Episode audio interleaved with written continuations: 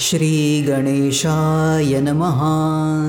अस्य श्रीप्रज्ञाविवर्धनस्तोत्रमन्त्रस्य सनत्कुमारऋषिः स्वामी कार्तिकेयो देवता अनुष्टुप्छन्दः मम सकलविद्यासिद्ध्यर्थे जपे विनियोगः।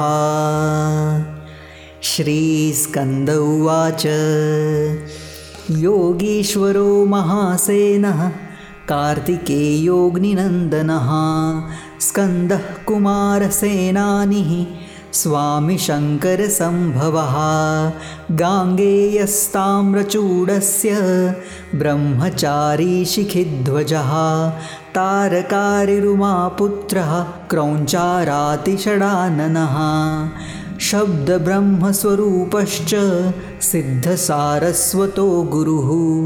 सनत्कुमारो भगवान् भोगमोक्षं प्रदप्रभुः शरजन्मागणाधिश पूर्वजो मुक्तिमार्गकृत्।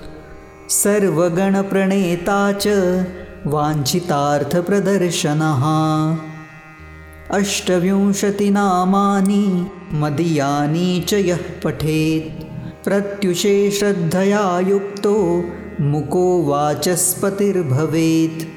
महामन्त्रयानिम्ति मम नामानि कीर्तयेत्।